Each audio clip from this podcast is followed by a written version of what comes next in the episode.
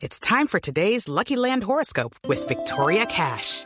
Life's gotten mundane, so shake up the daily routine and be adventurous with a trip to Lucky Land. You know what they say. Your chance to win starts with a spin. So go to LuckyLandSlots.com to play over 100 social casino-style games for free for your chance to redeem some serious prizes. Get lucky today at LuckyLandSlots.com. Available to players in the U.S., excluding Washington and Michigan. No purchase necessary. VGW Group. Void or prohibited by law. 18 plus. Terms and conditions apply. Una señal que se enlaza. Regiones conectadas a través de un dial. A partir de este momento, Oscar Montes, Ana Cristina Restrepo, Hugo Mario Palomar, Valeria Santos, Gonzalo Lázari, Rodrigo Pombo y Camila Zuluaga analizan y debaten el tema del día. El tema del día. Colombia está al aire. 12 del día, 15 minutos. A ustedes gracias por seguir conectados con nosotros aquí en Mañanas Blue cuando Colombia está al aire. Y sí, es viernes, a puertas de un puente festivo, pero en donde estamos enfrentando un nuevo confinamiento en muchas partes de Colombia, principalmente en Bogotá, en donde tenemos una cuarentena total. Y hay una gran pregunta, es cómo enfrentamos ese nuevo confinamiento. Obviamente hemos hablado de cómo enfrentarlo a nivel económico, se necesitan políticas públicas para ayudarle a la gente que de verdad no va a tener que comer. Pero hay otro aspecto que es importante que hablemos y es cómo enfrentar psicológicamente otra vez un confinamiento, porque además hay localidades en Bogotá, seis de ellas, que entran en cuarentena absoluta y venimos fatigados, agotados del 2021. Y ya se ha dicho que la nueva pandemia puede ser también pues las dificultades eh, psicológicas que estamos enfrentando los ciudadanos. Ana Cristina, ¿tiene usted el dato de por qué razón es que le llaman a la pandemia nueva, a la nueva cepa YJ1, KJQ, ¿cómo se les nombra a estas? ¿Cuál es la decisión que se toma para darle estos nombres? Que además esa nueva cepa es en cierta medida la que nos tiene confinados, no solo en Colombia, sino donde usted está, en el Reino Unido. Sí, Camila, lo que pasa es que hay que mirar eh, quiénes son los que bautizan. El Comité Internacional de Taxonomía de Virus, ICTV, es la que bautiza todos esos, esos virus. Esa taxonomía viene de la botánica y la zoológica, pues todo esto es de Linneo, que entonces empiezas a, nombrar, eh, pues primero el orden más alto, primero el reino, después el orden más bajo que es la especie. Pero, e, es decir, Camila, los virólogos no están sometidos a las mismas normas que el resto de, la biología. Ellos, por ejemplo, prefieren usar una combinación que refleje elementos distintos de las características morfológicas. Entonces, por ejemplo, ellos pueden coger la distribución geográfica, la distribución de quién es el que hospeda, requisitos de vectores y secuencias moleculares. Entonces, en realidad, cuando nosotros vemos esos nombres, esos nombres corresponden más es a ubicaciones y a lugar, eh, no solamente geográficas, sino a qué tipo eh, de, hospedador, o sea, quién, quién es el que hospeda el virus, eh, responde a ese tipo de características. Y hay algo que dicen que es muy importante y que se toma como un poquito de, digamos, se, se, toma con un poquito de, desprecio, Camila, y es que ahora los virólogos están llamando con nombres en inglés y no latinos, que los latinos eran como, eh, los nombres latinos eran los que daban como eh, ese honor a los, a los eh, padres o a los grandes descubridores y, y padres de la virología, y se dan nombres en inglés. Y le doy dos ejemplos, el MERS y el SARS que los dos son basados en nombres en inglés. El MERS, que es Middle East Respiratory Syndrome, que es eh, síndrome respiratorio eh, del Medio Oeste, y, eh, y el SARS, que todos estos coronavirus son SARS, que es Severe Acute Respiratory Syndrome, que es síndrome respiratorio severo agudo. Entonces, lo que nosotros vimos como N51Y corresponde son a, esencialmente a, detalles geográficos, de, detalles de qué, quién hospeda, eh, qué tipo de, hospedador tiene el virus y en qué, em, en qué estado lo encuentran. Es decir, que no lo, es la primera vez. Y además, Camila, pues para recordarles a los oyentes que son más de 1500 virus. Entonces, por eso toca ser ingenioso. Exacto, exacto. Toca ese tipo de códigos para poderlos nombrar. Pero por cuenta de esa nueva cepa, de ese NYJQK, como se, como se llame, es que estamos enfrentando confinamientos en el mundo entero. Y Colombia no ha sido la excepción. Y entonces hay gente, ayer nos decía un oyente, no estoy preparada psicológicamente para saber que otra vez vamos a estar encerrados. Y por eso hoy quisimos contactar aquí en Mañanas Blue cuando Colombia está al aire a diversos especialistas precisamente de la salud mental para que nos digan, oigan, ¿Cómo hacemos? Porque es que de verdad la gente está entrando en, en un problema psicológico porque no estábamos preparados para estar encerrados tanto tiempo. Y quiero empezar con el doctor Hernán Raveló, que es psicólogo titulado de la Universidad Católica de Colombia, pero además tiene maestría en psicología clínica y de salud de la Universidad de los Andes. El doctor Raveló durante la cuarentena pasada, durante el 2020, que tuvimos una cuarentena casi que interminable, pues estuvo trabajando precisamente con muchos ciudadanos, con gente a través de Internet para ayudarle a, a, los colombianos a poder pasar esta situación que es muy compleja y cómo podemos mentalmente, discúlpenme la palabra, pues no chiflarnos. Doctor Ravelo, bienvenido a Mañanas Blue, gracias por estar con nosotros. Camila, muy buen día, gracias por la invitación. Muy buena tarde ya. Muy buenas tardes, sí. Bueno, le pregunto rápidamente de lo que ustedes pudieron ver el año pasado con la gente atendiéndolos en consulta psicológica o incluso en estos foros a través de Internet, ¿qué tanto se afectó psicológicamente el colombiano por cuenta de los confinamientos? A ver, Camila, la alteración eh, pues está más que clara, está por la respuesta emocional que hemos tenido al encierro. Eh, en un inicio, pues el impacto inicial pues llevó a, un nivel de preocupación y de temor en las personas por la forma en que se empezó a, recibir esto, primera vez que nos encerraban. Entonces, la primera respuesta emocional que empezamos a, evaluar y a encontrar en las personas era una respuesta asociada a miedo, miedo, angustia, preocupación. ¿Qué va a pasar con esto? ¿Mm? Eso al inicio. Una vez se fue desarrollando todo este fenómeno, todo esto del contagio, donde empezamos a, empezamos, donde se empezó a tener ya el reporte de las primeras víctimas por, por COVID, pues comenzó a, existir otra variable y ya no solo era miedo, sino que ahora empezó a aparecer todo el proceso de tristeza o de rabia, cuando empezamos a perder a aquellas personas que queríamos. ¿Sí? Entonces el confinamiento nos llevó a dos puntos en ese momento donde teníamos grupos poblacionales con muchísimo temor por lo que venía, pero otros que estaban atravesando muchísima tristeza por la pérdida de sus seres queridos. Claro, no en la cantidad que en este momento está sucediendo. En este punto que está pasando, que vamos a tener un grupo poblacional que ya fue víctima de COVID, de conocer personas, de cercanos, entonces probablemente su alteración emocional va a estar elevada, versus, no podemos descartar algo, aquel grupo poblacional que sigue viendo el COVID lejos. Claro, sí, pero, eso no pasa. Entonces eso va a traer unas alteraciones emocionales distintas. Pero doctor Ravelo, hay una cosa que hablábamos con Ana Cristina Restrepo, que en este momento está en el Reino Unido, fuera de micrófonos y es cómo allá los prepararon durante días para decirles, oiga, se viene el confinamiento, se viene el confinamiento, y entonces psicológicamente usted esa empresa se empieza a preparar y sabe más o menos qué es lo que va a pasar y qué es lo que tiene que hacer. Pero aquí en Colombia lo que pasó es que nos lo anunciaron de sopetón de la noche a la mañana nos dijeron, se viene un confinamiento, por lo menos en Bogotá. ¿Eso qué impacto tiene negativo sobre la salud mental de uno como ciudadano?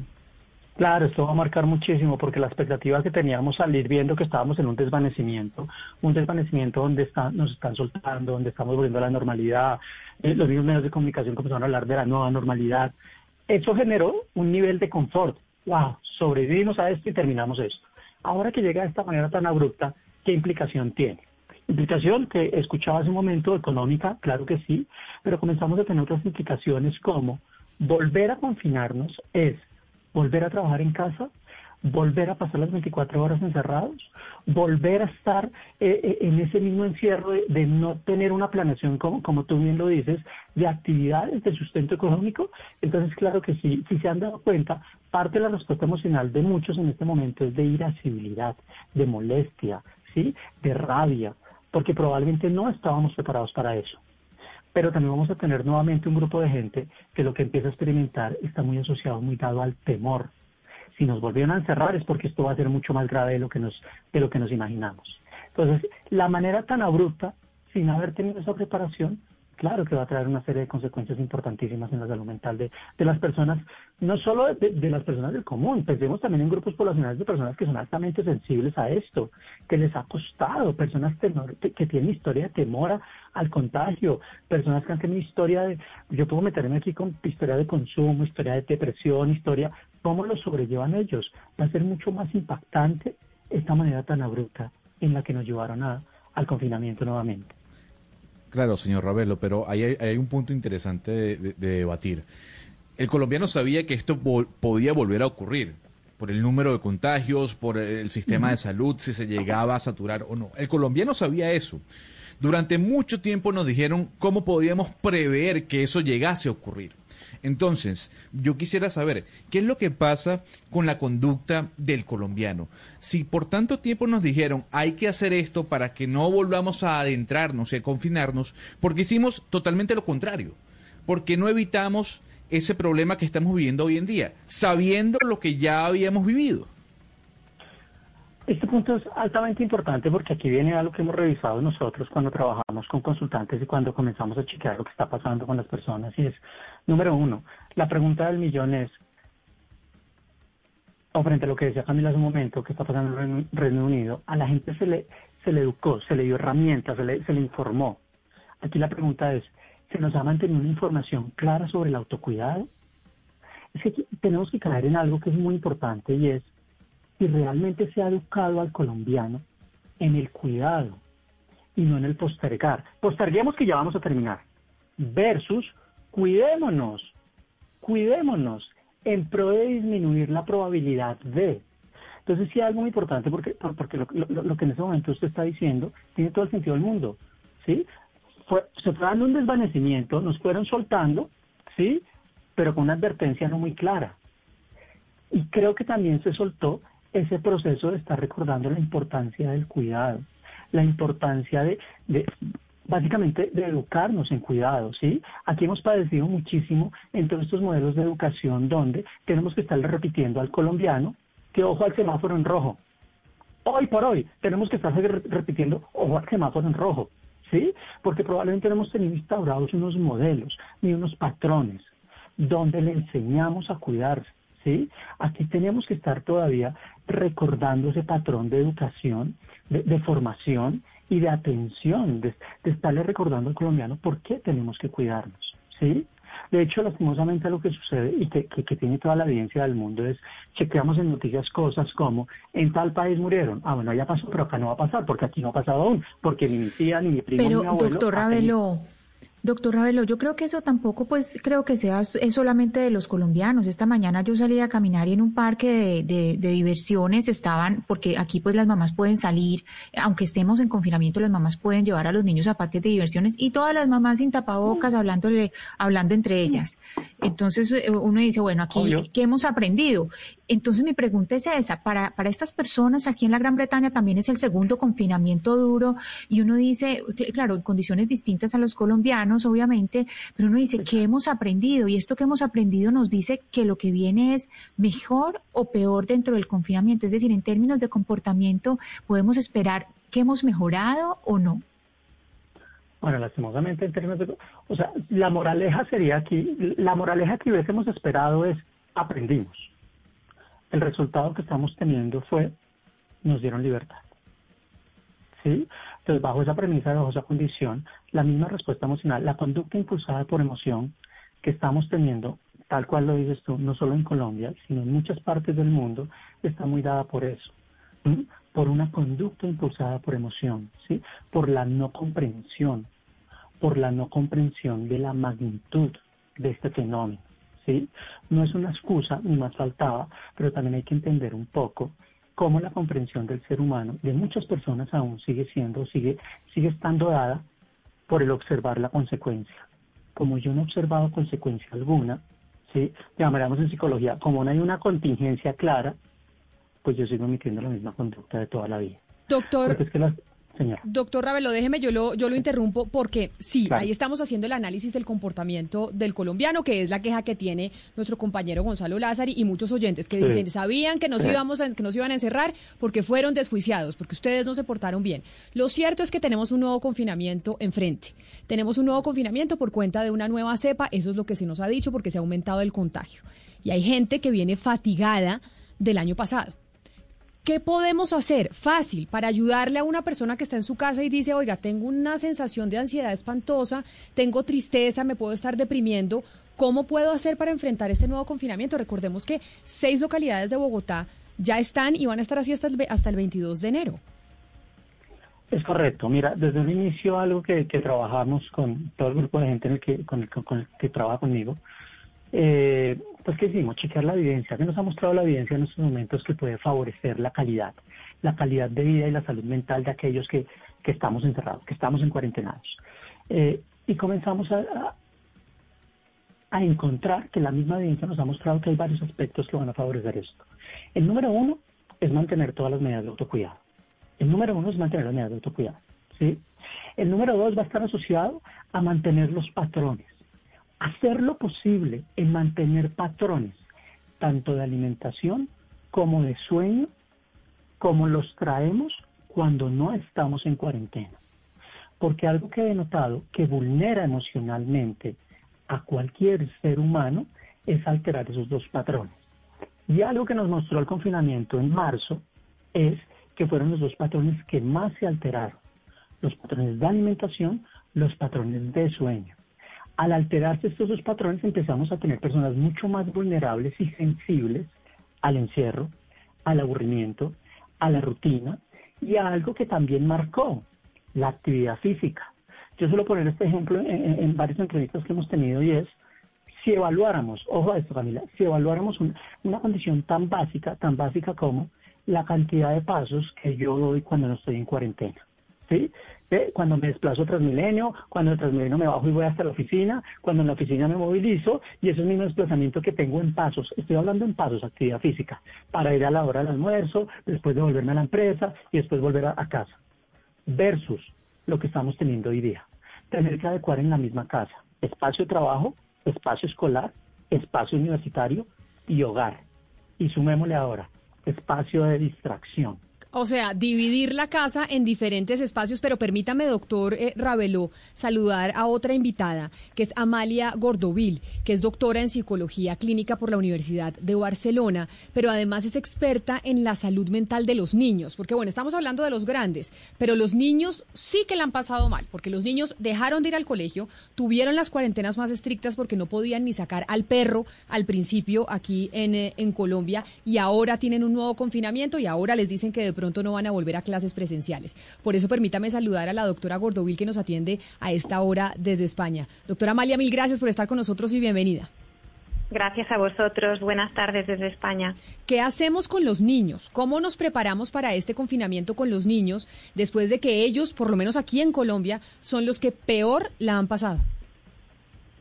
Fíjate que yo os voy a hablar un poco del contexto que yo conozco con todo el cariño hacia vosotros, ¿no? Los colombianos, hacia el contexto que vosotros tenéis, que puede que sea un poquito diferente, pero fíjate que nosotras, bueno, yo, varias compañeras, lo hemos estado comentando en consulta, eh, creemos que este segundo confinamiento va a ser diferente, porque el primer confinamiento aquí en España nos sorprendió bastante que en determinados contextos, como te digo, muchas familias nos dijeron que como familia les había sentado bien el confinamiento. Precisamente esperábamos lo contrario, ¿no? Esperábamos altos niveles de ansiedad, de tristeza, de depresión, pero dependió mucho de cómo el adulto pudo gestionar esto en casa, eh, el hecho de que los niños lo pudieran llevar mejor. Y ya te digo que sobre todo en niños más pequeñitos, eh, hemos notado también en algún caso, eh, con adolescentes, aunque ya es otro, es otro tema, pero muchas familias nos dijeron eso, que como familia el confinamiento les vino bien. Es, un tema que os quería, os quería abrir también y proponer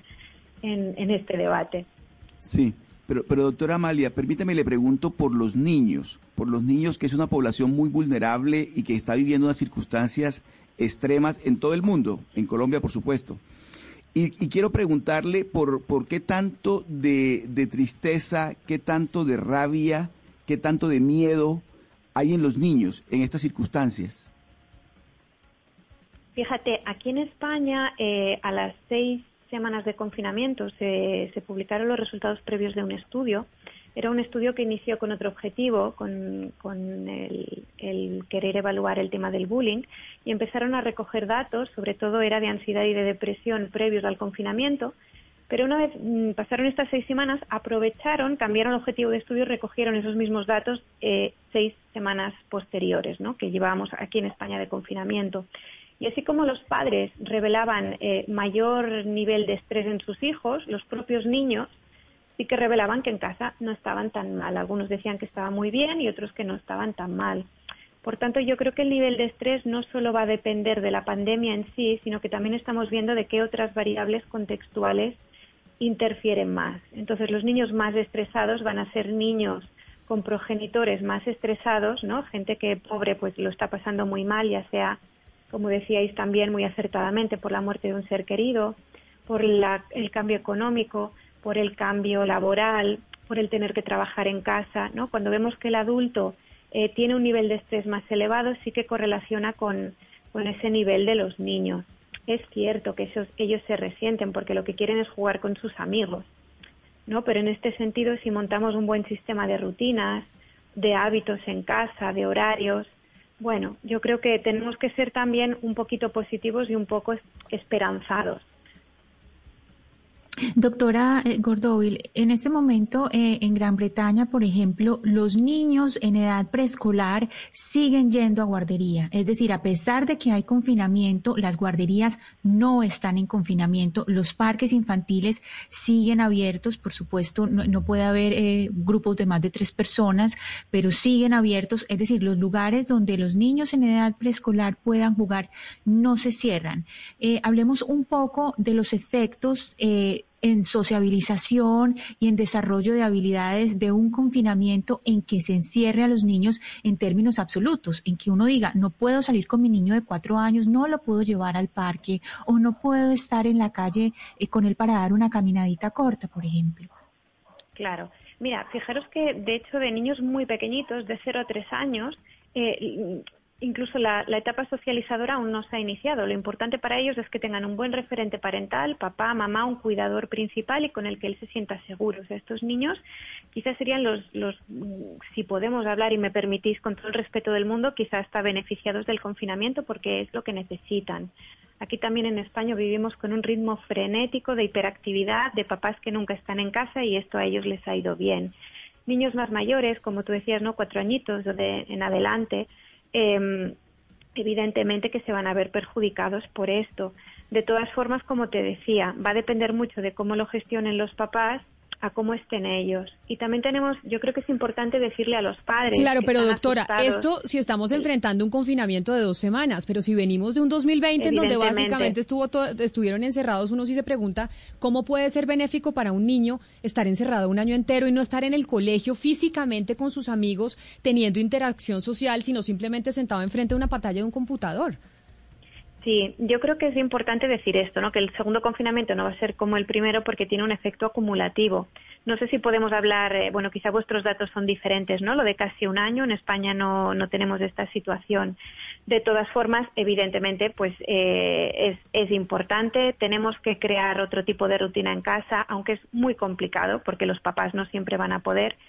Pero bueno, mm, yo creo que es importante también señalar que lo importante de esta situación que es que no es una situación permanente, es una situación temporal. Si fuera una situación permanente que ocupara toda la escolaridad de ese niño, evidentemente habría efectos a nivel cognitivo y a nivel, a nivel social que esperamos que se puedan ir disipando una vez volvamos a la normalidad.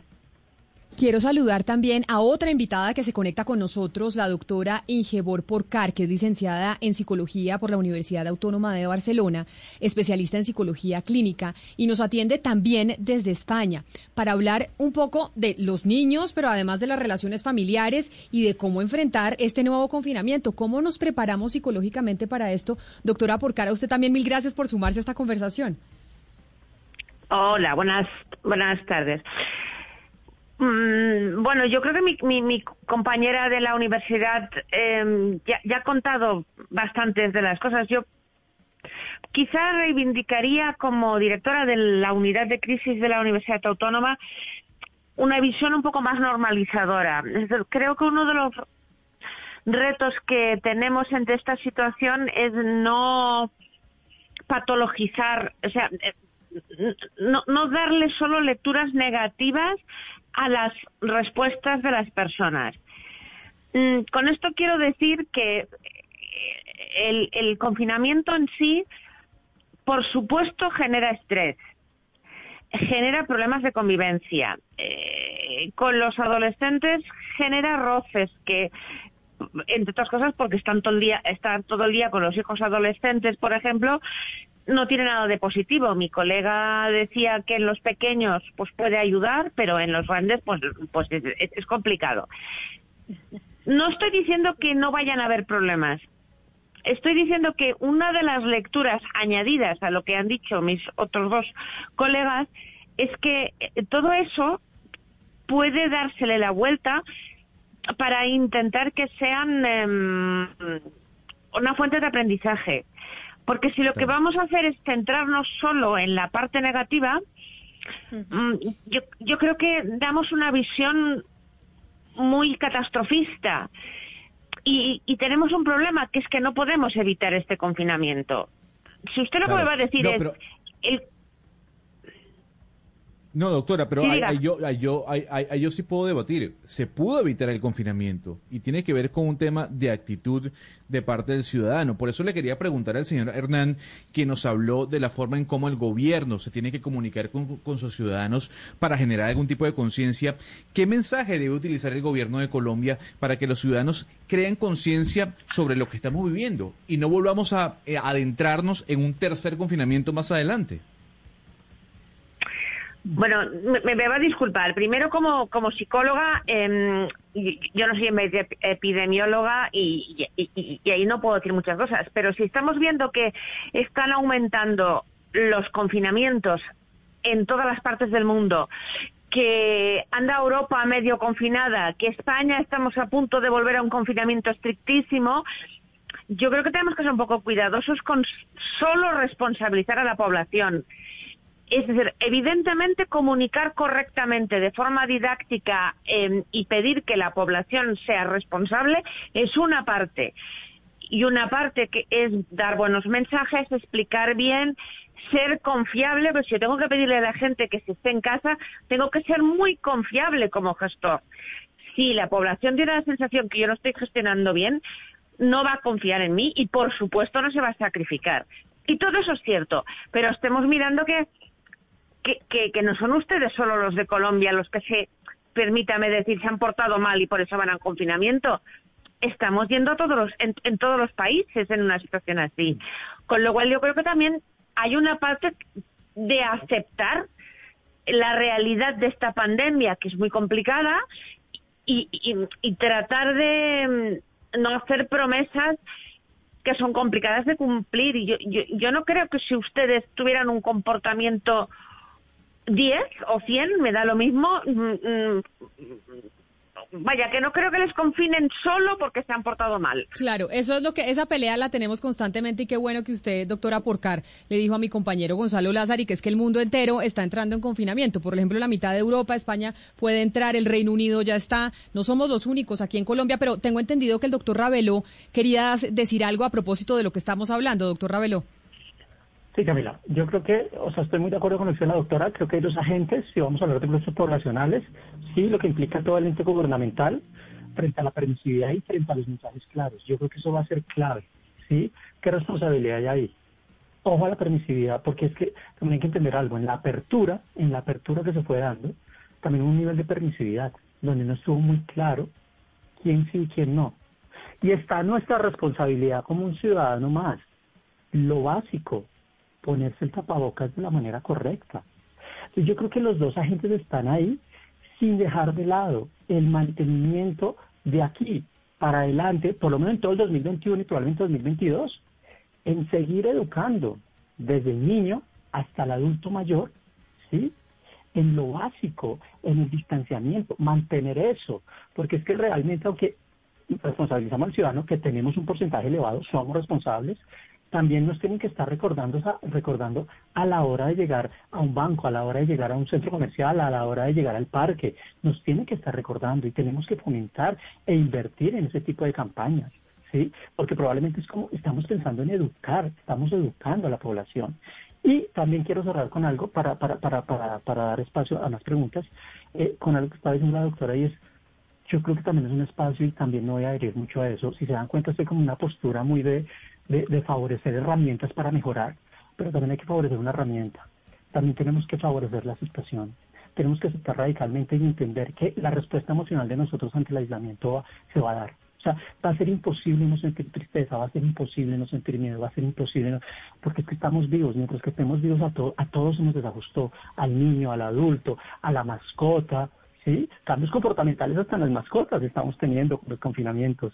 Entonces es muy importante tratar de, de equilibrar y poner en la balanza esos dos aspectos.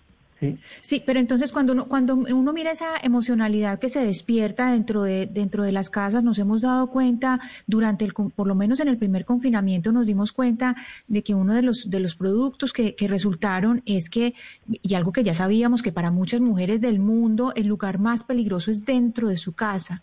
Y vemos que como el confinamiento disparó las cifras de violencia intrafamiliar. Yo le quisiera preguntar, y contra las mujeres especialmente, le quisiera preguntar la profesora Porcar, ella eh, pues tiene una, eh, es especialista en crisis. En este sentido, ¿cómo podemos eh, manejar, qué se puede hacer para, para mejorar un poco o para que las cosas no sean tan duras para estas mujeres que, que viven esta situación en, en, la casa? Me refiero a acciones del gobierno. ¿Qué pueden hacer los gobiernos para que se mejore un poco e, esta situación? Es muy complicado. Em, lo que hicimos aquí y funcionó bien en Cataluña fue mm, una forma de, aviso. Eh, ¿Cuál es el problema básico cuando las mujeres están confinadas? Si tienen que avisar de que son agredidas o que tienen problemas, no, no pueden hacerlo porque no hay ningún tipo de intimidad. Y mm, porque en, la vida normal tú puedes apartarte, puedes no sé qué, puedes ir a una comisaría, pero con el confinamiento no. Y hicimos una, una experiencia que funcionó bastante bien, consistente en que podían decirle algo en los colmados y en las farmacias, que son lo único que está abierto. Em, y ese fue un canal que se dio a conocer y se vehiculó, pero sin duda Em, ha habido muchos más eh, problemas ocultos simplemente por la dificultad de, comentar y de, de, de, abordar el problema con la intimidad que necesita, ¿no? Pero esta quizá puede ser una idea de generar una red informal con la que comunicar em, los problemas, ¿no? Sí. Pero, pero mire, me gustaría preguntarle al profesor Raveló, eh, porque hay unos brotes de rebeldía en un sector de la población que se cansó, que ya de verdad con, con tanto confinamiento, con tanto eh, estar encerrado durante tantos meses, la gente tiene también el derecho a rebelarse de alguna manera y expresar eh, su inconformidad con lo que está ocurriendo. ¿Eso cómo se puede manejar desde el punto de vista emocional? Y además me parece que es legítimo ese derecho a rebelarse también contra una cantidad de medidas, muchas de ellas improvisadas, que no responden a una, a una, a una, a, un, a, un, a una planeación casi que estratégica de la situación. ¿Usted cómo analiza eso y si cree que es posible que se dé ese, ese derecho a la rebeldía de manera más colectiva? Yo creo, ah, yo creo que la palabra de, como usted la dice, legítimo, si me parece lo más legítimo que puede tener un ser humano ahorita es, es la condición de molestia. Sí, es legítimo sentirse molesto, es legítimo, o sea, es altamente válido sentirse molesto, sentir la emoción que se tenga debido a este confinamiento. Entonces, número uno, estoy de acuerdo en eso. Número dos, el mecanismo por el cual yo dirijo esa molestia. Ahí sí empezamos a tener problemas. Porque una, una condición es que yo experiencie molestia por la manera, por, por, esa percepción que usted está diciendo de... de doctor Ravelo, pero perdóname, lo interrumpo un segundo. Doctor Ravelo, perdóname, lo interrumpo un segundo. Digo, hay gente que no está dispuesta a seguir acatando más estas directrices de unos gobernantes que están actuando de una manera improvisada. ¿Eso es legítimo también en las personas o no? Yo diría que es sentirlo, pero la acción es lo que nos pone, porque es que la acción nos va a poner en riesgo a muchos. ¿Sí? Entonces, a, lo que yo voy es, la acción de no quedarme en casa, lastimosamente empieza a poner a riesgo a cada uno de nosotros. ¿Sí? a, usted, a mí, a nuestras familias, a los que viven conmigo. Entonces empezamos a tener esa dificultad y esa ambivalencia que tenemos que aprender a manejar de manera sutil. Pero como no estábamos listos ni preparados para este tipo de, instrucciones, pues se nos puede salir de control. Entonces, apuntarle a qué. Ah, bueno, y, otro punto. También podemos encontrar que hay una historia de muchas personas que se están revelando, porque en su gran mayoría pueden ser personas que aún no han tenido un contacto directo con COVID. ¿A qué me refiero con un contacto directo? No han tenido pérdidas, no han sido contagiados. Y también vamos a encontrar personas que, lastim bueno, lastimosamente no, creo que esa no es la palabra, pero que, por fortuna más bien, tuvieron la enfermedad, fueron asintomáticos y pues básicamente la creencia donde va encaminada, pero no es tan grave, entonces no me encierren más, ¿sí? Entonces tenemos que tener muy, muy claro la información, la manera en que se va a dar. Come, yo creo que esta segunda cuarentena nos tiene que servir, y a muchos países les ha tenido que servir, para ir planeando cómo vamos a empezar a informar, cómo vamos a empezar a dar información a las personas. Porque como usted bien lo dice, si yo ya estoy cansado, pues yo voy a ser rebelde, como el adolescente. Si estoy cansado, quiero ser rebelde. Si yo quiero encontrar otra, otra manera de, de vivir, pues voy a ser rebelde. Entonces vamos a tener que tener mucho cuidado con la manera en que se informa, ¿sí? Yo no sé si hablar de tiempo, yo no sé qué tan prudente, esto lo dejaría a los expertos en, en la pandemia a nivel, a nivel médico, pero qué tan prudente sería decir, prepárense que en tres meses volvemos a confinarnos. Es que tal vez eh, eso, es tal vez eso es imposible, eso es, lo que dicen. imposible. Pero mire, hay muchos oyentes que nos están escribiendo, papás y mamás, al 301-764-4108 que nos manifiestan y quiero hacerle esta pregunta a la doctora Amalia, que sus hijos chiquitos, niños, pero también adolescentes, como tuvieron ese confinamiento tan extendido durante el 2020, incluso han desarrollado una especie de miedos a la hora de salir de la casa. ¿Y cómo se puede combatir eso hacia el futuro? Porque tenemos niños, lo que nos dicen los oyentes, es que se mueren del pánico, de salir, de tener cualquier interacción social, porque obviamente llevan escuchando durante un año entero los impactos de la pandemia. Nosotros esto lo hemos encontrado, pero en un núcleo muy específico de población, que eran niños o bien con progenitores con, este, esta misma dificultad y que también no habían hecho un aprendizaje por, imitación, o niños que previamente ya tenían un cierto nivel de fobias, de miedos y también unos poquitos, ¿no? Eh, a partir de, del confinamiento. Claro, lo que es muy importante en estos aspectos son varias cosas. La primera es qué gestión se hace en casa del acceso a la información. Evidentemente, un adolescente es muy difícil controlar qué ve y qué no ve, pero en un niño, en un niño pequeño sí que podemos nosotros ser más selectivos y sobre todo promover que no eh, haya mucho tiempo de ver todo este tipo de noticias porque emocionalmente ellos no pueden gestionarlas. Sí que es muy importante toda la gestión que hagan los papás. Por eso creo que la pregunta está muy bien, ¿no? ¿Qué pueden hacer ellos para ayudarles?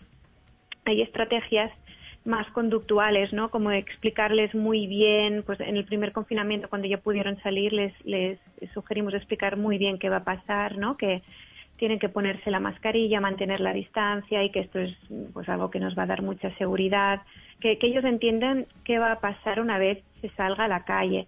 También hay otro tipo de intervenciones que pueden funcionar bien con estos niños, que es pues dibujar, ¿no? ya que les da mucho miedo poder dibujar ese miedo, poder ponerle un nombre a ese miedo, ¿no? Un nombre eh, incluso divertido, un nombre que nos ayude a hablar de ese miedo desde otra manera, ¿no? Y que toda la familia se una para luchar, ¿no? Como los superhéroes que lo hacen en grupo, pues para luchar contra, contra ese miedo que le está fastidiando al, al niño. Y también nos preguntan oyentes y es a los niños qué tan sinceramente se les debe hablar, qué tan, qué, con, qué mejor dicho, qué tan real se les debe decir que esto es un virus que genera muerte, que, o sea, la realidad de lo que uno ve en, en los noticieros. Bueno, yo siempre apuesto porque a los niños no hay que mentirles, pero sí que tenemos que darle la información en función de la edad que tengan para que la puedan asumir lo primero que vamos a explicar no es que es un virus que genera muerte, sino que es un virus ¿no? que se contagia, que la manera de luchar contra él es lavarnos las manos y ponernos la mascarilla, eh, que hay, podemos explicar después que hay diferentes grados, que la mayoría de personas eh, lo pasan con síntomas leves o moderados, ¿no? que vamos a hacer todo lo posible por ganar ese virus y en función de la edad, evidentemente a un niño más mayor o un adolescente, no le vamos a mentir y le vamos a decir que nadie ha muerto de este virus, ¿no? Yo sobre todo abogaría por este tipo de explicación que os comentaba y eso sí, si tienen preguntas que las hagan y en función de qué preguntas vayan teniendo, pues ir dándole respuestas. En el 301-764-4108 también nos pregunta una mamá, ¿cómo hago para saber si mi niño chiquito está presentando un cuadro depresivo? porque también lo que ha pasado durante esta pandemia es que se han presentado cuadros depresivos no solo en adultos, sino también en los menores. ¿Cuáles son esos indicadores que me dicen a mí que mi bebé, que mi niño de 2, 3, 4, 5 años está entrando en un cuadro depresivo? Bueno, yo también aquí mm, quiero recoger la, la, propuesta que ha hecho mi compañera de la Universidad Autónoma de intentar no patologizar, intentar normalizar. Es normal que estén en algún momento un poquito más tristes o, que incluso es verdad que hay niños que han podido entrar en un cuadro en un cuadro depresivo. De todas formas, es muy importante siempre en la infancia, porque la sintomatología puede ser muy diversa, que veamos si hay cambios en su, en su comportamiento o en su estado de ánimo, sobre todo, ¿no? Niños que se comportaban de una manera que cambien y lo hagan de otra. También tenemos que estar atentos a las rabietas, porque siempre lo decimos, ¿no? Que una depresión no siempre es estar triste, a veces también es estar enfadado y que detrás de ese enfado haya mucha tristeza yo creo que más importante que, bueno, que poder hacer un, diagnóstico, ¿no? Que es difícil hacerlo en casa, sobre todo fomentar el juego y la comunicación en familia. Todo esto no solo nos va a ayudar a entender cómo está, sino que le va a ayudar a él a estar mejor.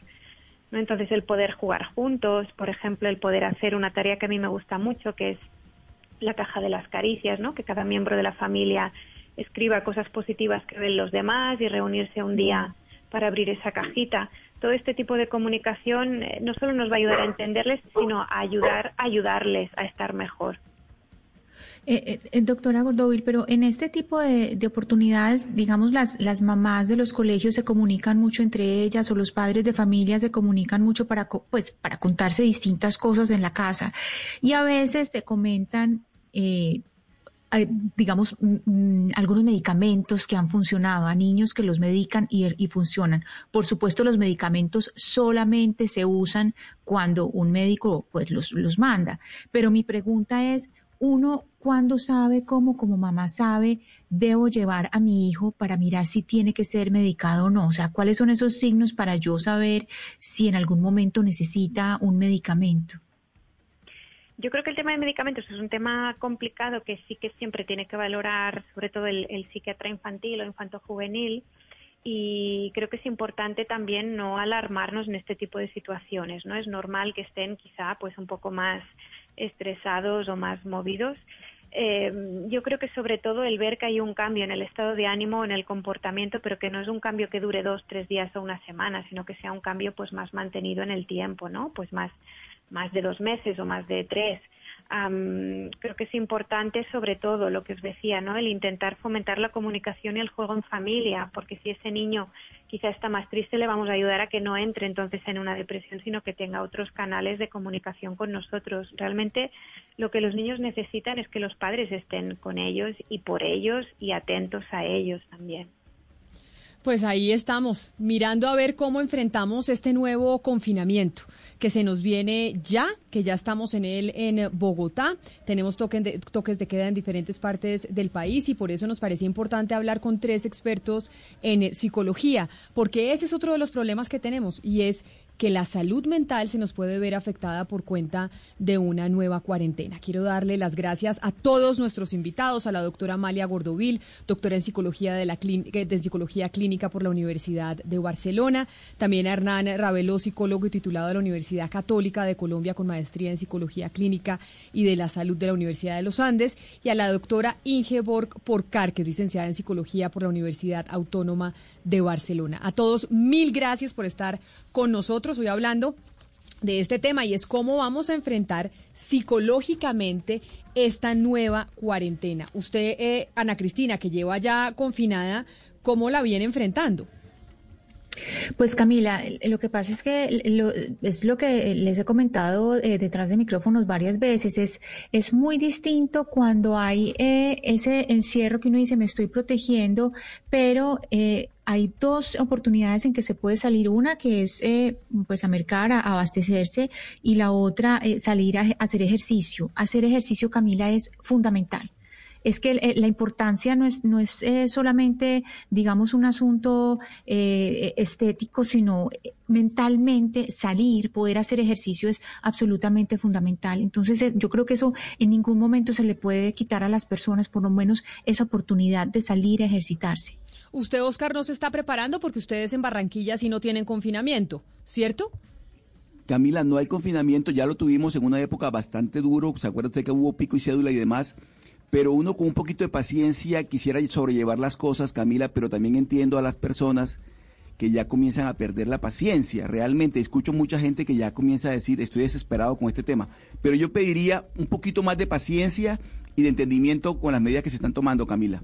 Me dice mucha gente que sobre todo los afecta, Gonzalo, el tema económico, porque el tema económico le suma pues evidentemente a la angustia que tiene uno por estar encerrado, estar encerrado y además sin poder pagar las cuentas.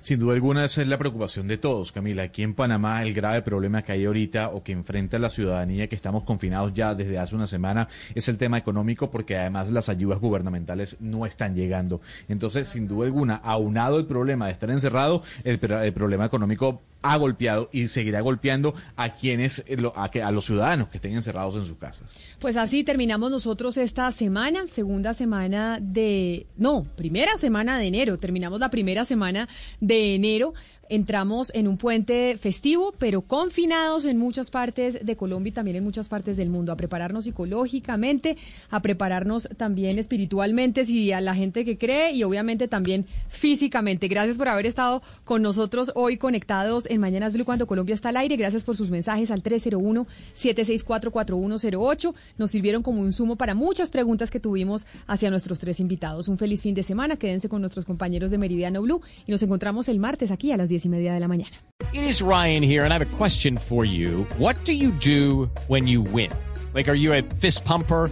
A woohooer, a hand clapper, a high fiver. I kind of like the high five, but if you want to hone in on those winning moves, check out Chumba Casino. At ChumbaCasino.com, choose from hundreds of social casino style games for your chance to redeem serious cash prizes. There are new game releases weekly, plus free daily bonuses. So don't wait. Start having the most fun ever at ChumbaCasino.com. No purchase necessary. VGW. Void were prohibited by law. See terms and conditions. 18 plus.